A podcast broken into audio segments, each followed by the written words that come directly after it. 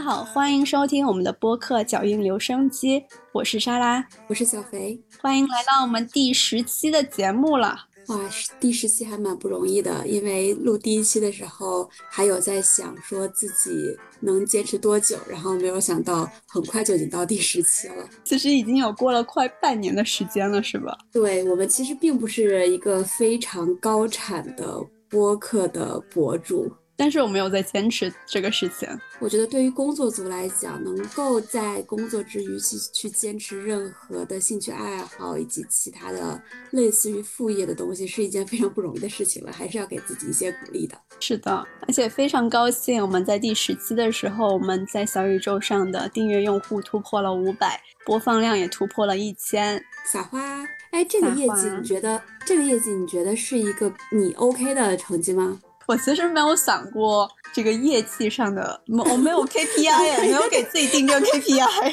一张嘴就能看出是工作狗。我觉得我们这个业绩来说的话，在小宇宙这个平台上肯定是非常普普通通的，可能是中下水平吧。但是 在我们自己来说，我觉得我是相对满意的，至少就是验证了一个。我自己的疑惑，会不会有人收听？会不会有人愿意持续的关注我们？我觉得是有的。作为工作组，尤其是咱们两个工作还属于那种比较忙的，并不是说朝九晚五，而是经常需要加班。然后我们两个还需要去配合时间。比如说这一周我相对来说闲一点，但是莎拉周中会比较忙一些，我们就只能去凑周末。但有的时候呢，可能我周末又会忙一点，我们就会经常反复去碰时间的这个过程，也是有一点难。而且每一次选题准备，我们又想比较认真的去对待这个事情嘛，呃，大家也会反复讨论，看一些东西啊等这些也都比较花时间，就会导致可能其他的这个播客的主播能够做到周更、双周更，但是我们基本上都属于一个月更的一个状态，就是我们真的在非常非常努力在更了。嗯，还好吧，我自己对于这个成绩也是比较满意的，因为其实咱们两个最开始做这。个播客的初衷也是希望能够把。经常去的一些地方能够记录下来，不仅仅是说行程啊，或者说流水账啊，还是说希望能够多一些思考嘛。我觉得这个目的对，最起码对我来说是实现了的。比如说之前咱们去新疆的时候，除了咱们当地的这个行程以及照片之外，我们又对新疆的一些地理地貌、人文加深了一些认知。包括我们去回忆在南美的时候，其实有些时间有点久，可能都有点忘记了，又帮我去 refresh 了一下这个行程。所以我自己还是蛮开心的。对，在那个旅程之上也多了一些积累吧，而且我们也会继续的录下去的，肯定是我们对未来的至少十期也有一些的规划和想法，所以还是希望这个听众朋友们可以继续关注我们吧。就除了我们刚刚说的我们自己已经非常满意、很骄傲的地方之外，有没有什么你觉得是需要改进的地方呢？有啊，肯定有。首先，第一个也收到了一些听众朋友的反馈，就是我们这个录音的质量其实挺不稳定的。这里面要说回来，其实我们没有比较高级的录音的设备，就是非常草根的一个电脑、一个耳机这样的一个录音的状况。这这耳机就是日常我开腾讯会议、Zoom 会议的耳机。对，而且我们试了不同的这个搭配的方式。有线上录音，线下录音，有手机接入，有电脑接入，所以在过去的时期里面，确实是会有一些不稳定的情况。我们也在慢慢的摸索什么样子的一个环境和设备是最稳定的吧。所以我觉得这一方面是可以提高。另外的话，就是我们俩都不是，首先肯定不是专业的这种播音或者是说主持人出身的，而且连业余的应该都不算。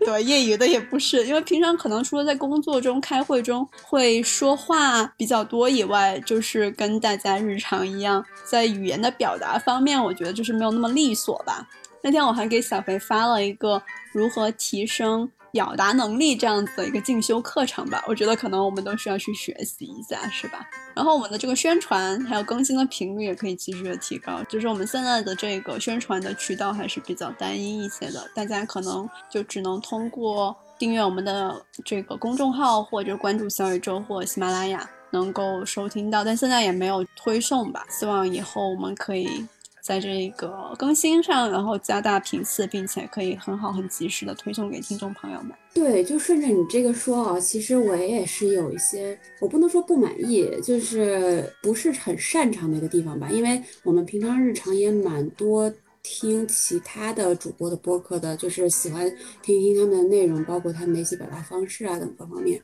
我觉得第一方面呢，就是刚刚莎拉提到的，说呃我们在播音啊或者是传播内容方面啊等不是非常专业的。然后第二个呢，我在听其他人的播客的时候，会发现大家一般会做一个跟自己日常工作或者日常生活非常相关的一个主题，比如说有的这个做。博物馆的，然后做这个呃摄影的，就都是跟自己的主业比较相关的，也就是在这方面其实是他们的强项嘛。但对于我们来讲呢，其实我们每次去旅游的时候，我们对这个地方我们也不是长久的生活过，那对这个地方的人文和地理，我们也都是呃自己去自学一些的。所以有的时候我自己可能会觉得有点心虚的地方是说，哎，你看人家去介绍这个人文或者历史的时候，都是会。是很专业的，我都能够把这个所有的故事故事都说的头头是道。但是对于我们来讲，我们可能就是相对来说比较皮毛一些，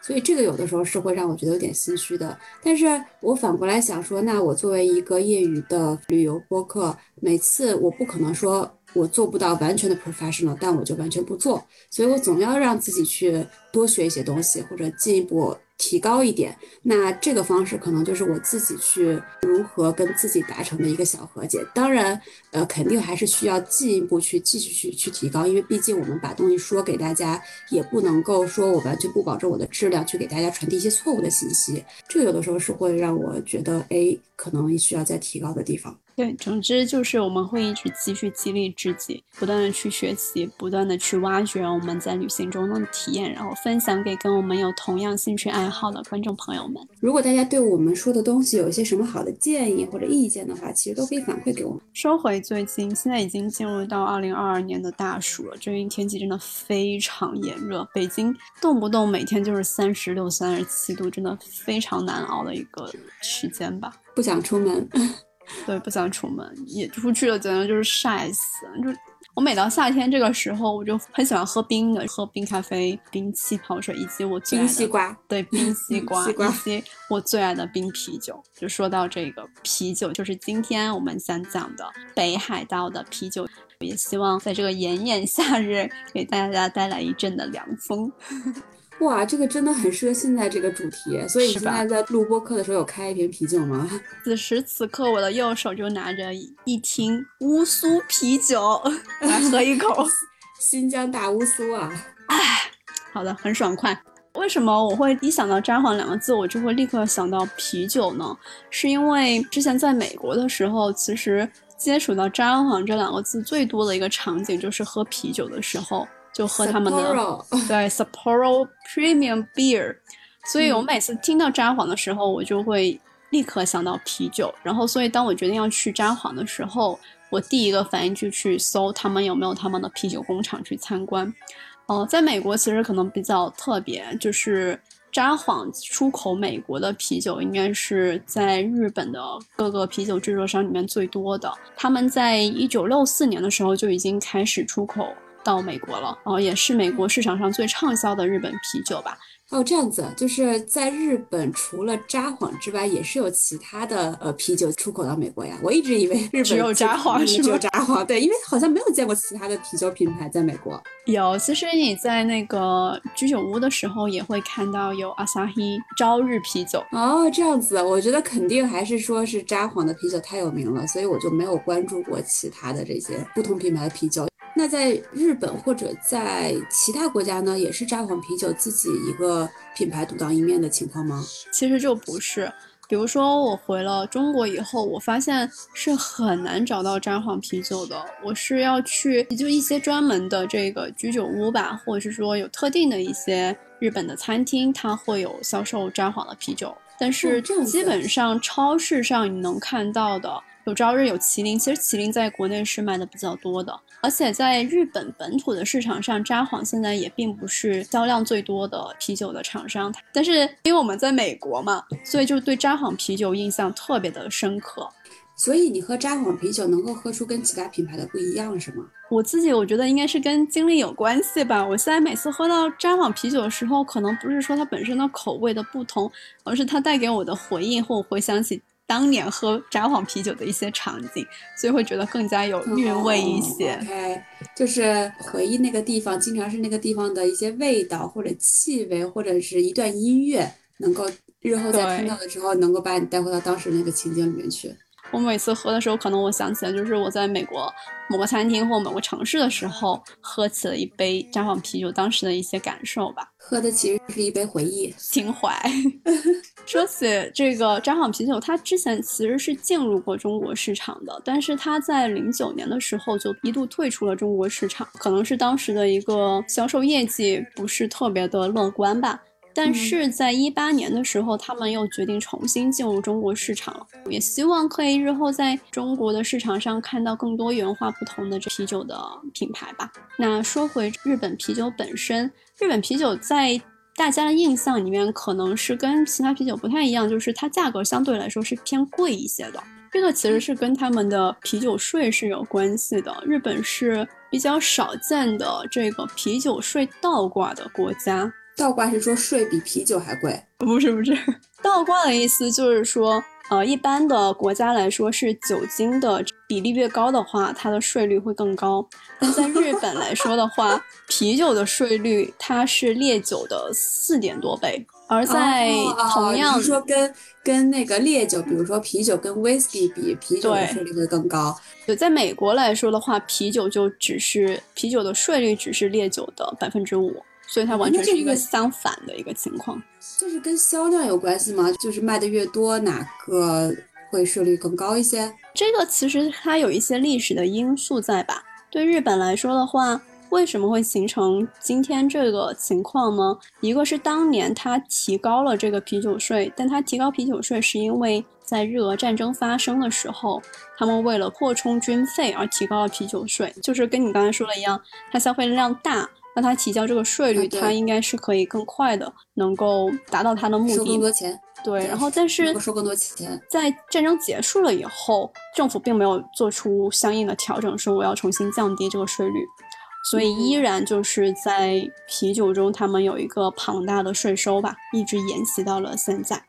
然后还有另外一个，我觉得就是跟日本本身属性比较相关的。大家都知道，就是日本是一个岛国，然后物资是非常的紧缺和珍贵的。对于啤酒来说，我们可以介绍一下酿制啤酒的一个原材料啊。首先就是大麦，是吧？你要做那个麦芽汁，然后就有酵母，然后有啤酒花，然后还有这个水，这是最基本的原料。那在最基本的这些原料里面，最重要的一个肯定就是大麦本身了。那在这个日本来说的话，这些耕地也是非常的紧缺的，所以政府为了控制整个群众的消费结构对原料的这个依赖性的话，它也制定了较高的一个啤酒税的税收。哦，所以听下来就是总结下来，一个是原材料比较稀缺，所以贵；然后另外一个呢，就是喝的人数比较多，然后能够收到更多的税费，所以税率高也导致它贵。听上来感觉啤酒在当地是一个非常奢侈的东西呢。它也没有那么的奢侈，只是说相对其他国家来说的话，它确实是一个税收相对比较高一些的消费品吧。但是因为啤酒的普遍性，大家还是非常的喜欢，所以它还是非常的深入到每家每户的。然后另外。有一些厂商因为啤酒税的一个设置，就研发出了很多不同的啤酒。一般来说，在日本定义啤酒的话，是要要求麦芽比率是超过百分之五十的，才能够真正被定义成啤酒，去抽取刚才说那个相对高的一个税收。那如果是它的麦芽比率低于百分之五十的话，它就可以规避这个啤酒税。然后，所以一般你去日本的超市会看到有一些酒类，它其实是麦芽比例是低于百分之五十，他们就叫发泡酒，或四十九点九，然后就为了能够规避税是吗？百分之四十九点九。他们说，甚至有一种叫做第三类啤酒，它用的甚至就不是麦芽来去酿制的，它是用了麦芽以外的一些谷物来去酿制的酒。所以他们就不叫做真正意义上的啤酒，叫第三类啤酒。其实，在日本超市会看到很多这种啊。那这种的话，它相对来说就可以规避这个比较高昂的啤酒税收吧。所以大家记得，啤酒税在日本是一个跟其他国家不太一样的一个特殊的一个情况。但即使是在这样的情况下，也毫不阻碍啤酒在日本的发展以及群众对啤酒的喜爱。说回啤酒。是怎么开在日本发展起来的呢？最开始的话，因为啤酒它是源自于欧洲嘛，那它在几百年前其实是有欧洲的一些水手将啤酒带到了日本，但真正在日本本土发展啤酒已经是到十九世纪后半叶的事情了。一开始的时候，就是有一个美国人在一八七零年的时候，在横滨设立了第一个呃日本本土的啤酒厂，然后这个公司后来就是发展成了现在的麒麟啤酒公司。哦，但是这个是外国人在日本设立的。那真正日本的本土的品牌的话，是说到了就是我们今天要聊的这个札幌啤酒。它起源于一八七六年的时候，由政府建立的一个开拓式麦芽酿造所。记不记得我们上一集的时候也聊到了，在北海道，它其实是在十九世纪后半期的时候，由政府去开发北方。然后那个时候，哦，也是札幌随着这一波的这个浪潮而兴起的。所以今天你看到札幌啤酒的包装都能看到这个符号，就是一个。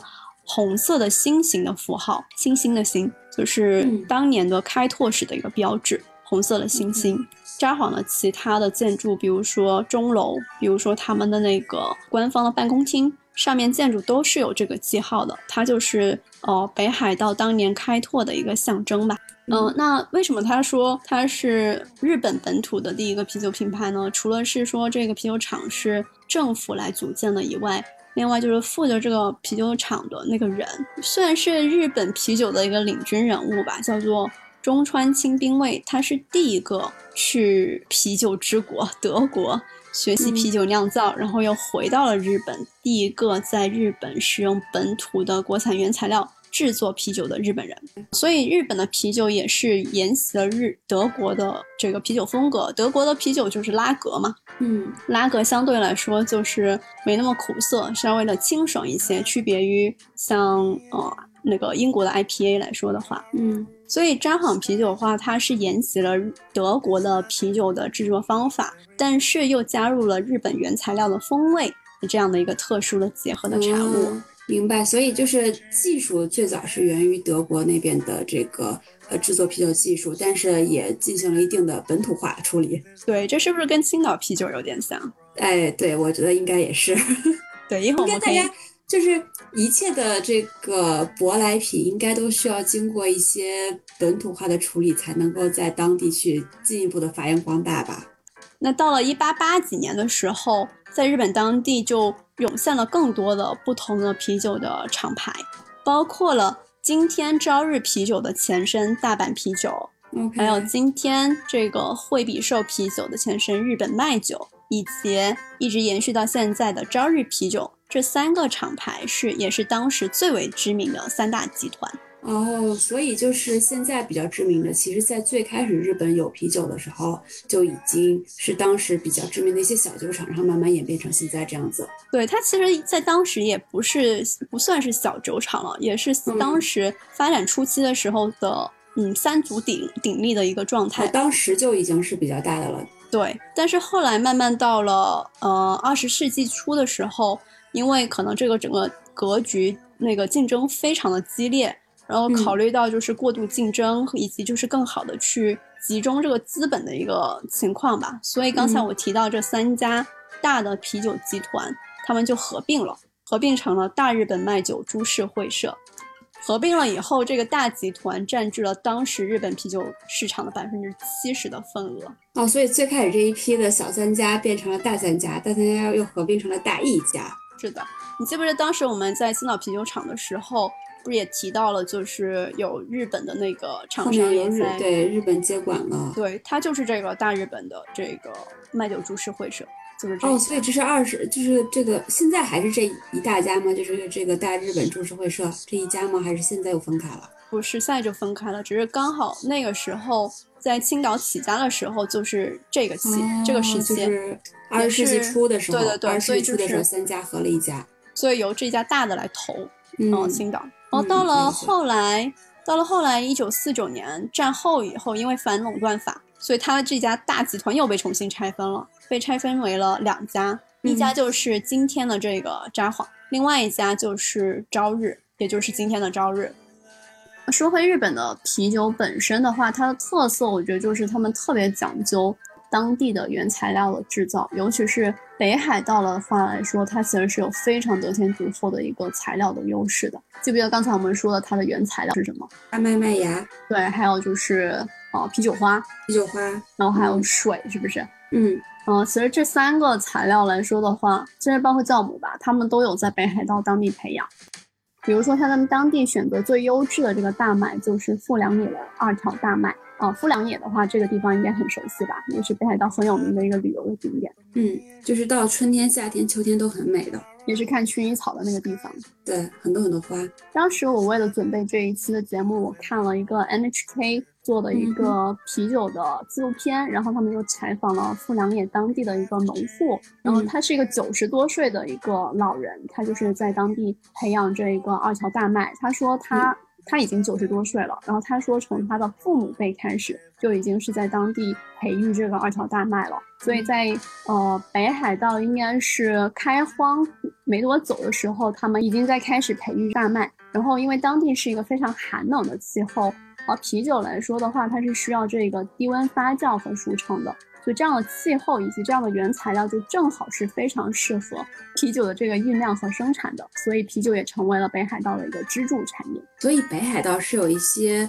天时地利人和的优势，能够让它的啤酒去进一步的获得大众的喜爱。是的，我觉得也算是这个产业选择了这个地方。和这个地方选择这个产业吧，因为还是需要一些自然资源的，它是需要有原材料的这个自然的环境，然后同时也要有人才嘛。像我刚才说的，他们有这个在海外学习过啤酒的人，然后回来来到了北海道这边去发展本地的产业，然后还有政府的支持，因为当时是政府选择了要去开拓北海道，对，天时地利人和吧。嗯。那说说回到我在这个札幌的一个游历啊，其实当时我去札幌的时候，就是花了有一天的时间去他们的札幌啤酒厂。这个啤酒厂呢，它其实是算是在札幌的郊区吧，是他们以前的那个札幌的厂区，后来哦没有再使用了，然后就重新利用这个片区建立的一个公园。嗯，因为它既有厂房，然后也有让大家喝酒的这样的一个地方。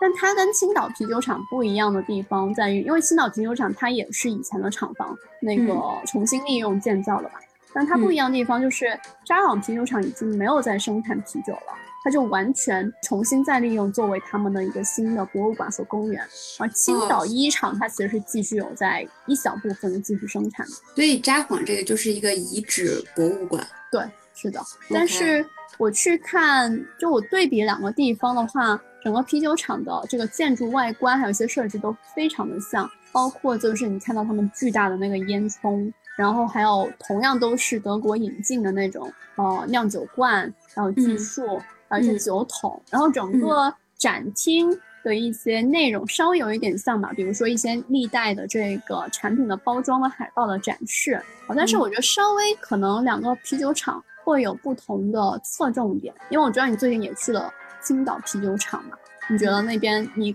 观感下来的一个感受是什么样子？我觉得可能还是要说一说它展出什么东西吧。嗯，我们是最近去那个青岛嘛，青岛当地其实很多景点都去过了，就选择去了这个青青岛啤酒厂。我们进去的时候呢，它应该是分为两大部分，因为它是最早开始的这个德国人过来建的啤酒厂，后来被日本人接管了一段时间，又后来就是被我们国家自己接管了，一直发。一一直延续到现在，它有一个正常的厂房在，还有一个就是讲历史区域的这这片区域在。那对于历史区域这片呢，一一方面是讲的是。呃，它的一个建厂的历史，就是最早德国人是如何呃把一些最原始东西搬过来，以及为什么要建厂，以及为什么要选址在这个地方。这个地方也是跟当时德国的这个兵营比较近嘛，然后为了能够满足兵营的士兵去喝酒的这习惯，所以才建建到这个地方的。包括列出来说，在当时是如何在中国宣传的。呃，因为啤酒这个东西对于整个中国人来讲都是一个外来品，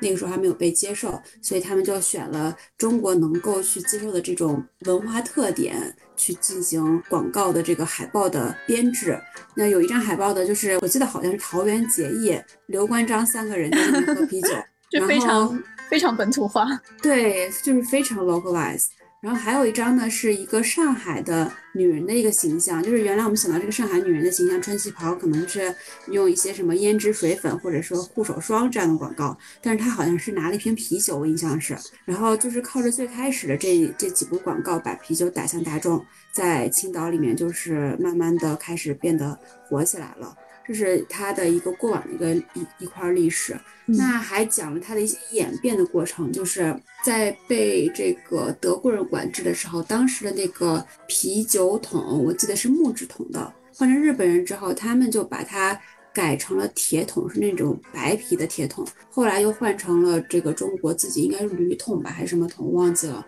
就是三个不同的桶，然后他们说应该是不同的这个口味出来也不太一样的。还有一块呢是讲这个原材料的，因为刚也说了，大麦麦芽、啤酒花啊，然后水呀，就是这三个是生产啤酒的主要的原材料嘛。讲述这三个分别是从哪儿产的呀，然后哪儿有什么样的特点呀，然后能够就是青岛啤酒这种比较独一无二的风味啊。还有一块呢，我觉得还是一个蛮不一样的一个地方哦，就是因为青岛啤酒厂是一个现在。上市企业嘛，所以有一点是类似于在宣扬它的企业文化，因为啤酒也是需要逐步去迭代的，看它每几年推出一个新款的啤酒或者推出一个新款的包装是什么样子，所以从它的这个产品推陈出新的角度上面，包括可能前面几年推出了一些就是那种王中王一样的啤酒，就混合了啤酒啊等以及其他酒，包括 whisky、包括 vodka 等不同的啤酒，去做出来一种那种超级牛逼的那种皇冠型的酒。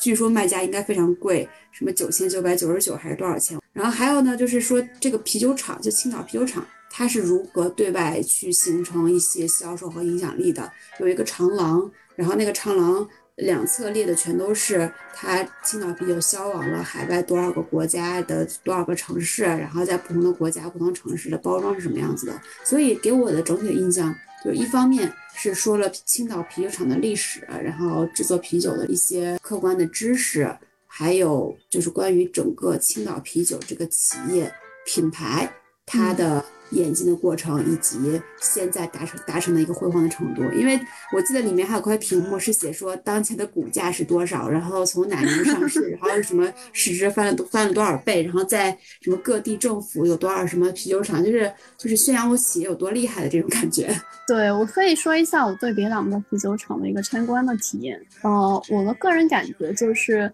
札幌啤酒的话，它的整个陈列和布置来说的话，它是更注重或更突出它的历史的渊源和演化的，它更像是一个本土的文化的展示吧。而青岛啤酒厂的话，我觉得它更突出的是它现代化的一个展示。包括现在新引进的技术，还有像你刚才说不同的产品线，嗯，而青岛啤酒的话，它在历史渊源的部分，它其实篇幅是相对较少，大概就是有两个小的房间来去展示吧。我不知道是说这个企业的一个选择的倾向，还是说当时的那段历史是有一点敏感，所以尽量会需要回避一下呀。对，这个其实是确实跟起源我觉得是有关系的。青岛啤酒来说的话。它毕竟是它刚开始的时候就是殖民者建立的嘛，但是在后期的话，它已经被我们中国接管了，并且有一个重新去给这个啤酒品牌定位的这样的一个演变的过程。而在日本来说的话，它虽然是引进了德国的技术，但它最开始就是日本人去设立，政府去投资，以及用日本的这个当地的一些材料嘛，所以哦起源背景会稍微有点不一样吧。而且另外一个，我觉得我对进到啤酒厂印象比较深。刻，就是因为它现在我们也说了，它是继续有在生产啤酒的，所以它有很大的一个厂区是在展示他们那个啤酒的生产线，我觉得那个是非常的震撼的。对，太酷了！那个啤酒生产线，就是你看到那个啤酒如何被灌到一个个玻璃瓶里面，然后玻璃瓶如何排好队去什么盖盖儿、贴标、呃装箱，有种百万雄师过大江的感觉，太酷了。我觉得尤其是像我们这种，就是。一直在城市里面生活，没怎么在工厂里面体验过、没见识过的这种，看到这样的流水线，而且非常先进的流水线，包括怎么包装啊、怎么打包啊，我在那里看了很久，觉得非常的迷人。哎，那我要打一段小广告了，就是我还录了一段那个啤酒生产线的这个生产流程的视频，发在小红书上了，大家可以去关注一下。好，你的小红书的那个账号名是什么呀？是小肥呀，就在我的这个小宇宙上面有这个账号名。好，希望大家去关注一下。嗯，说回青岛，因为最近也是刚去过嘛，我觉得青岛跟札幌一样啊，都是在普罗大众中有非常深入民心的这样的一个啤酒的文化，就是在街上大家都会喝着啤酒，是一个非常日常的一个饮料吧，算是。哎，用塑料袋拎着。对对对，塑料袋喝原浆。对，那个跟出租车司机聊，然后司机说说这个啤酒，你让我喝十瓶我都喝不醉，这有什么可醉的呢？然后札幌其实也是这样，就相当于普通百姓的一个日常的饮料吧。札幌自己的姐妹城市也是以啤酒著称的两个城市，一个就是德国的慕尼黑，一个就是美国的波特兰。这些地方也都是以精酿啤酒而闻名的地方。我最记得就是我刚才提到，我看那个日本 NHK 制作那个纪录片的时候，有讲到札幌它夏天的时候气候也是非常的干爽宜人的。每年它有一个公园，就市中心叫大通公园。就会举办露天的啤酒节，会有大概一万多的一个座位，露天的全天候的啤酒节，然后来让大家来畅饮，哦，就基本上就整个札幌夏天的一个节庆吧。然后当时，嗯，他的一些片段里面就有讲当地的一些老爷爷，就是相当于他们的一个年终的盛世吧。到这个时间，他们就会约上三两好友，然后去到这个大通公园，就坐上一整天，一直喝啤酒聊天。我看了就觉得是一个非常愉快的事情。我知道青岛应该也有这个啤酒节的，每年夏天吧，对，好像已经有，对，它好像有一一两年因为疫情已经没有办了。希望它可以尽快的恢复吧，因为我觉得喝啤酒，至少因为我自己本人是非常喜欢喝啤酒吧。喝啤酒呢，是让人觉得身心愉快的。我最记得印象深刻就是我看那个纪录片的时候，其中有一段采访当地种植啤酒花的这么一个农户，他就带了主持人去到他自己家的一个小房间，他们是怎么喝啤酒的呢？他打开了一瓶这个麒麟啤酒，倒到杯子上面。然后他用那种泡茶的那种漏嘴放入他们自己培育的啤酒花，再泡到啤酒上面泡着喝，这样子的一个风味是非常独特，非常有他们本地的特色。那主持人就喝了一口，感叹说：“这就是自由的感觉吧。”我就非常的印象深刻，因为不会有这样子类似的体会，因为我觉得啤酒略带苦涩的这样的一个风味。让我喝起来就觉得非常的奔放，非常的爽口，所以每次我喝到啤酒或一些啤酒的回忆的时候，都其实是一些非常愉快的回忆吧。包括会想到说，可能我第一次喝啤酒喝的有点上头的时候，是我快高中毕业过十八岁生日的时候，就是那个场景我还历历在目。然后还有一些别的场景，可能是我在美国三番的那个日本城的时候，跟我朋友做各种各样口味的日本的精酿啤酒，也是一个非常开心的一些回忆。所以我每次想起来啤酒，都会有一些美好的记忆在了。你呢？你会想到啤酒的时候，你会想到一些什么事情，或者它给你带来什么样子的感觉？哎，我不知道哎。我记得我比较小，因为我没有那么喜欢喝啤酒啦，就是小的时候会觉得，哎，喝啤酒是不是就是大人了？所以会有一点想尝一尝。我从小都不是很喜欢喝啤酒，啤酒，因为我觉得它有点苦。但是我小的时候第一次去青岛的时候，就小学的时候嘛，当时在青岛喝了啤酒之后，突然发现，哎，好像啤酒没有 没有我印象中那么难喝，好像也可以接受的感觉。所以它也可以是一个成人的标记。哦，你知道吗？就是我不是喝某个品牌的啤酒，但是有一个是把我们这两期的 主题结合起来的，就是喝啤酒泡温泉这件事情。这不是一个特别好的事情啊，不是一个特别好的回忆，因为喝完啤酒之后，可能你的这个就是就心跳会加快啊，然后新陈代谢会加快啊，然后结果喝完酒那天好像喝有点多，我就我没有泡温泉，我是回宾馆泡浴缸泡澡，然后我跟我朋友一起，结果泡了一会儿出来之后就觉得 叫什么上头，当时就晕倒了，晕倒了，对。就直接晕倒在 宾馆的这个厕所里面，因为喝完啤酒然后去泡澡，可能就是会导致脑部缺氧吧，但没有 晕倒很久，就是大概可能晕倒了就有十几秒钟，还是我我也不知道多久，但总之很快。据说我朋友是准备打 救护车幺二零的时候，后来我就醒了，我醒了之后就躺在地上，对我来讲我感觉我就睡了一觉。所以大家如果喝完啤酒的话，泡温泉可能还要谨慎一些。对对对，我们这应该是要打一下这个提醒的。虽然这一期整一集讲的都是啤酒，但是我们还是要去提醒一下大家，就是过度饮酒会伤身，然后小酌怡情。对，然后还有就是，如果开车的话，就千万不要喝酒了。然后以及像刚才小裴说的，就是如果你要进行一些剧烈的运动，或者是说像泡温泉这样子的活动的时候，也尽量避免去喝酒。还是要提醒一下大家的，不要学他。我们真的是一个很健康的这个播客呀，一方面普及知识，一方面要提醒大家。是的，那今天其实我的我们的分享也差不多到这里，嗯，希望可以给大家在喝啤酒之余带来一些不同的趣味和知识点吧。那最后其实就是，呃，说影音的部分，我想跟大家分享的就是我今天一直提到的这个 NHK 拍制的一个纪录片，叫做《新日本风土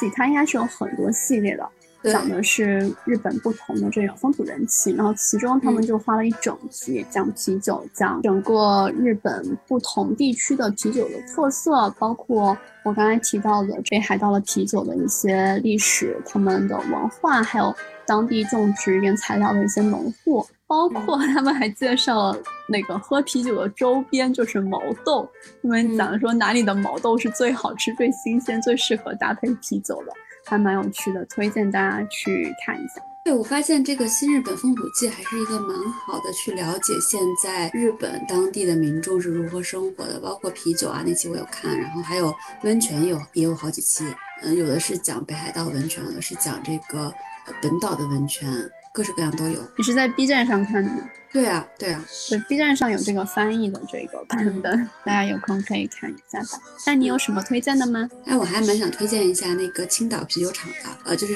啤酒博物馆嘛。因为这次是去完之后，我去完之后我跟你说了，我还跟我另外一个朋友说了。其实我在推荐的时候，我还跟你们说，想让你们去试一试那个剧本杀。对，就是我觉得实景的剧本杀。是一个非常酷的体验，它这个实景不是搭建出来实景，而是你就在这个啤酒厂、啤酒博物馆里面去体验这个实景。但我没有去哦，因为当时我并不知道有这样的一个活动。结果去的时候是怎么发现呢？就我一边参观的时候，就会发现有有一批穿着这个上个世纪初的衣服的人，在那边拿着一些道具去。各种寻找线索，就是穿梭在我们所有参观的这些人的人流中，我觉得这个好酷的体验啊！如果有人去体验一下，然后告诉我们一下是什么样的感觉，我觉得还蛮棒的。所以大家如果去青岛啤酒厂的话，可以考虑一下选择它的这个实景剧本杀。啊，推荐大家可以提前一天去呃网站上面去预约一下。其实现在人也人挺多的，尤其是这个暑期的时候。大家可以去留意一下这个活动。嗯，好，今天分享到这里喽，下期再见，拜喽！下期见，拜。